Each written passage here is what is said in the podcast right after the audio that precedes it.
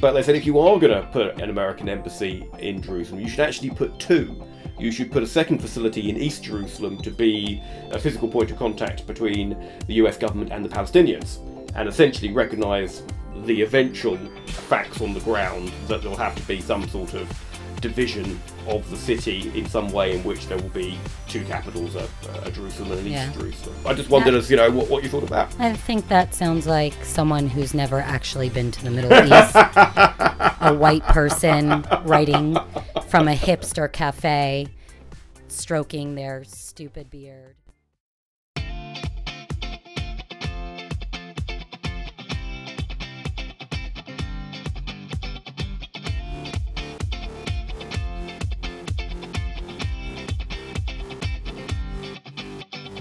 This is the Mideast Beast podcast. I am your host in Jerusalem, Alex Giles, always on the other side of the pond in London, England town. How are you doing today, Alex? I am very well. How are you, Molly, in the newly recognised capital of Israel? Did you hear that? I heard that. Yeah, yeah. Is that Yeah. made, made a big difference for you? Well, actually, I was saying, did you hear that? Because it was the sound of silence.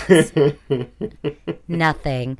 It's amazing when I read the news how unsafe I feel. And then I go outside and I'm living my life wondering what the headlines have anything to do with it. Call it ratings and a need for money to keep them going, but it's not as dramatic as it appears online, if you can believe that one too. I am shocked. Bear in mind that I live in London, which, according to Trump and a bunch of other people, is a hotbed of Islamic radicalism. and if I step outside my door, I'm going to get blown up, knifed, shot, etc., etc. And strangely enough, every time I do go for a pint of milk or a loaf of bread, that doesn't happen. So, yeah, who thought it? I mean, here's what's so interesting. Obviously, there are a lot of people in Israel who may not support Trump in the way that they like him or anything like that, but thought he would be good for Israel. Mm-hmm. And then he disappointed all of those people when he wasn't recognizing Jerusalem as the capital. And then I personally believe Trump needed to change the story. It was great opportunity. You know, he had enough with North Korea. He's getting shit on by other things. And he decided, hey, let's just hold a press conference. Let's say that Jerusalem is the capital, change it all up, and then we'll probably do nothing, but it won't matter. And that was kind of the case. It was a big deal. Everyone held their breath. They exhaled. They were super excited. Other people were not excited. I was one of those people, I have to say. I thought it's kind of a BS statement that's going to cause problems mm-hmm. on the ground in terms of violence or this or that. And I thought it would be immediate. So he made that statement on a Wednesday night here in Israel, right? It was Wednesday morning in America. Mm-hmm. So I thought for sure, either that night or that morning, we would see some kind of terrorist attack. And then it didn't happen. And everyone around me is kind of like, you know, we don't want to jinx it, but like, what's going on? And then by Friday, when I understood there was going to be this day of rage or days of rage, like any other day really is not a day of rage, which it is, I debated. I said, I have to go to a mall. Do I bring my children? Is it safe? You know, am I putting them in harm's way? And I decided, as most people do, we're not going to let the terrorists get us down. We're going to live our lives, and that's going to show them that they can't take over, you know? Yep. And so I did. And then I noticed, oh my gosh, there are tons and tons of Arabs here. And they're all shopping. You know, there's no one having terrorist attacks. They're just as concerned about what shade of lipstick is that on sale. Black Friday happened two weeks ago in Israel. Every day is Black Friday until the end of December. They didn't get the memo. So there's lots of sales going on. And I really truly believe, and this is what's so fascinating from Arabs that I talk to, to Jews that can be more right wing or left wing, everybody feels no one wants to ruin it. It's been relatively quiet. Life is pretty decent. I'm not interested in an intifada. I'm not interested in an uprising. I don't want to lose business. And this is on both sides. You know, we have mm-hmm. tourists here right now, Christian tourists for Christmas.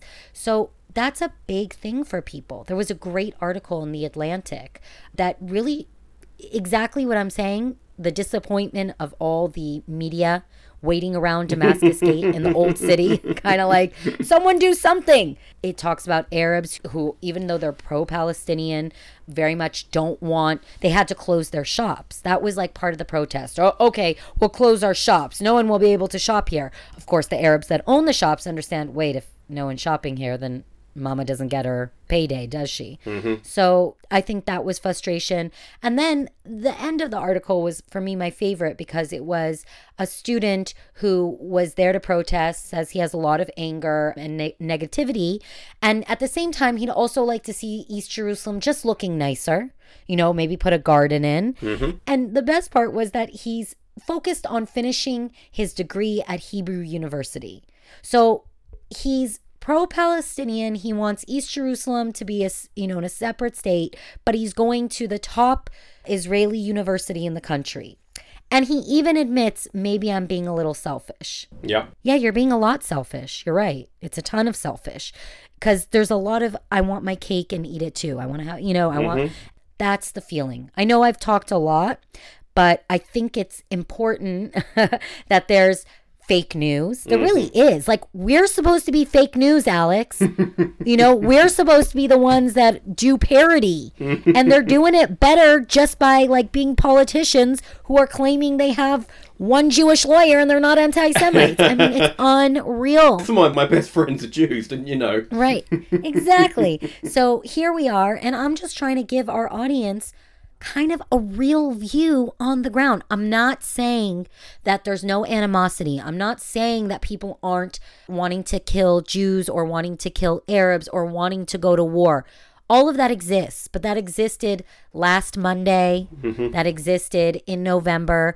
And it is a shame that it does exist. It is a shame that it does divide us in many ways. I mean, one of the main reasons I'm taking Arabic right now, salam alaikum, alaikum oh, nice. Yeah, look at that accent. She almost sounds like she's nailed not speaking it. Chinese. Nailed yeah. it, nailed it. Is really to have conversations. I find myself in a pharmacy I will speak to a lot of, uh, I don't know why, the pharmacists happen to be Arabs. So I've practiced my numbers and I talk to them, and it allows us to be on the same level, speaking the same language. So you're just speaking it very badly. Right. She's kind of laughing at me, and that's okay. Hey, humor, humor has no boundaries. This is true. We had a terrorist attack on Sunday here in Jerusalem, and it was shocking because it was so delayed. I, I have to admit, I always debate if I'm going to watch the videos. And this time I did watch the video of the attack. It was at the Central Bus Station, a place mm-hmm. I go very often. And he was so calm, the terrorist. He took off his jacket very calmly and then wham! He pulled that knife out of his pocket and he stabbed the security guard in his heart and then he ran. And apparently there was someone filming it that was like there with him who's you can hear laughing in the background. As destructive and horrifying and violent as the stabbing is, it is pretty bad to watch somebody or hear somebody laughing at the same time. That's the, you know, inhumane part. Yes. So that did happen and and I don't doubt that there will be other things that will happen as time goes on. I don't think he's a lone wolf.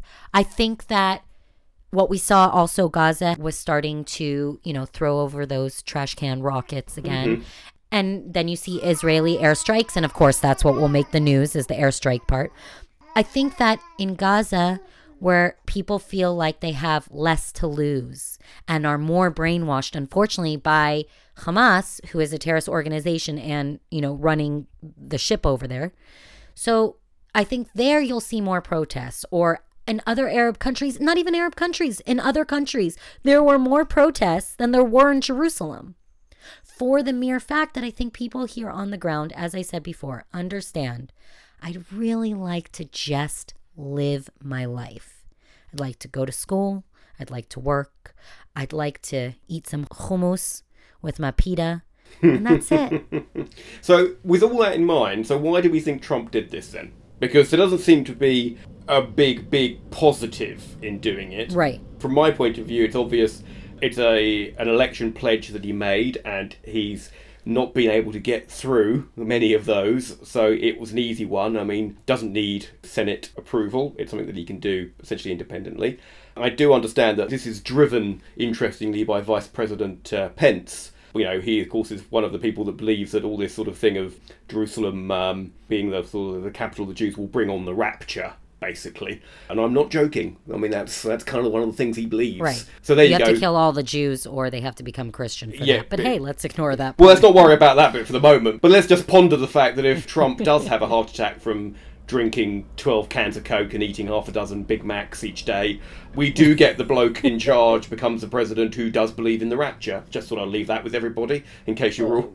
Yeah, so, you know, I'm not. I, I'm, yeah, I'm not saying that, you know, Trump not being president is anything but a good thing, but just bear in mind the guy stepping in behind him he's going to be interesting too. Look, I started it with I think Trump just wanted to change the story, the headlines. I think Mm-hmm. Yeah. he was getting a little bit tarnished on one end, so he went the other way. It's a good headline for his base. Evangelical Christians who are cool with paedophiles, they're chill with paedophiles, Oh, but clearly think that Jerusalem being the capital is a major issue for them. Fair enough, I guess. If that's what rocks your boat. One of the things I wanted to ask as a resident there, where on earth are they going to put the embassy? Oh, I've been to Jerusalem only once in my Oh. life, and it's quite a built up, you know, the centre part is rather built up.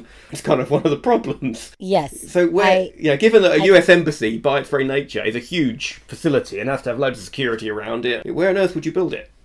Well, it's a pretty easy answer for me because I know it. It's going to be right around my neighborhood where the consulate exists already. Ah, They already have the land, it's just extending it. And that would mean total chaos for me. I mean, it'll be traffic, as you said, high security. I wasn't even talking about terrorism, but that will eventually also come into play. But more just, uh, oh gosh, there's going to be so much security. They'll probably be stopping cars all the time. It'll just add 20 minutes to my commute. If and when that ever happens. Who knows if it will happen? A lot of people felt finally, you know, America, who is our ally, is recognizing that the capital of Israel is Jerusalem. That was kind of the bottom line. You know, on our passports here, when I have a child and they have their American passport, I get it from the consulate, it says Jerusalem as their birthplace. Mm-hmm. And there's no country. And that has been a big battle that they've even fought in America, in mm-hmm. courts in America, to have that added. So, as an allied country, saying that, okay, we recognize you, it's kind of like a finally, you morons, finally. but you recognise. I know you do. I mean, there's a. There is this clear diplomatic reason because I mean, Trump, of course, to give him his due, is right in saying that he's not by any means the first president to recognise Jerusalem as the capital of Israel. I mean, and for that matter, to suggest that at some point the embassy will move from Tel Aviv to Jerusalem. I mean, that's you know, there are people who have played footage of Obama saying that, of Clinton saying that, of of Reagan, right, but it and, you know, always came, it was always sort of once there's peace. Absolutely, and they always signed the six month waiver Right. and kicked the thing down the road because everyone recognised in general that this is the capstone of contentious points. Of Yeah. you know, we don't need to you know bore everyone. Everyone listening to this knows the contention, and it can only really be solved once you get to this final two-state uh, solution, as, as is set down in the Oslo Accords of what will be 25 years ago. I think 93. Yeah. Yes, I'm 20 surprised you're even bringing that up because it's just like, it's just so old and ancient at this point. The Oslo Accords, that's like finding the Dead Sea Scrolls. you know what I mean? That's old news. I agree. I agree, and your daughter agrees too. But uh, yeah, she's she's frustrated. She heard about the passport. so one thing that was written in the Economist, just reading this morning, actually, I thought was quite interesting. I wanted to run it past you. They, along with most outlets, are against this idea of announcing moving the embassy before you've, you know, come to a, a more rounded and agreed peace. But they said if you are going to put an American embassy in Jerusalem, you should actually put two. You should put a second facility in East Jerusalem to be a physical point of contact between the US government and the Palestinians, and essentially recognise the eventual facts on the ground that there will have to be some sort of division of the city in some way in which there will be two capitals, a, a Jerusalem and an Yeah. East Jerusalem. I just wondered, as you know, what, what you thought of that. I think that sounds like someone who's never actually been to the Middle East. a white person writing from a hipster cafe, stroking their stupid beard, cleaning their round glasses. If anyone knows The Economist, I don't think The Economist has got many hipsters. It's got more like people with chalk Okay. stripe. We both have assumptions about each other that are wrong. Indeed. Right? I think you could say The Economist is the thing that people, you know, the, the Balfour Agreement, those are the people who read The Economist back in the day. So Hmm. uh, think of it along those lines. Well, whoever they are, I think that's not going to work and it's silly. And also, by the way, the consulate here has a lot of Arabs working at the consulate, mostly Arabs working at the consulate. I think there was a time when the website for the US consulate had English and Arabic only, um, not even Yep. Hebrew. So I don't really see the need except for the recognitions. You know what this is? It's a penis car. It's like everybody needs their penis car to feel good about themselves, right? They have a tiny penis, so they get a beautiful car and they're making up for it. And we all know what's happening on the inside of those pants. So this Yep. is the same thing. It's Abu Mazen freaking out that, oh my gosh, I have a small penis right now. I'm going to need some recognition here. And it's an absurd situation that this is what it always comes down to. This is what it's always driven by. Hmm, nice car theory over there driving. And, you know, he even said, why aren't the other Arab countries up in arms? Why aren't they kicking out the U.S. embassy in their countries in solidarity? And that's the thing. He's upset and he wants recognition, and Hamas wants recognition, and everybody wants recognition on paper, but nobody cares what's going on on the ground about their own people. And their own people are not reacting, and there's no uprising, and there's no intifada, there's no Arab Spring because their own people are saying in their own way, leave it be, let it be. It's good right now. It's as good as it's going to get. Let me have, for the economist, let me have my economy. Let me try to succeed. And that's it. And that's where it comes from. And I just want to side note this. I know we're going to wrap things up, but something that I found very interesting here was that the attack here in Jerusalem was at a bus station. And then the next day, there was an attack at a bus station in New York. Yep. And that, of course, that terrorist who, thank God, his pipe blew up before he was able to do a real suicide bombing. And he only basically i think only four people were minorly injured.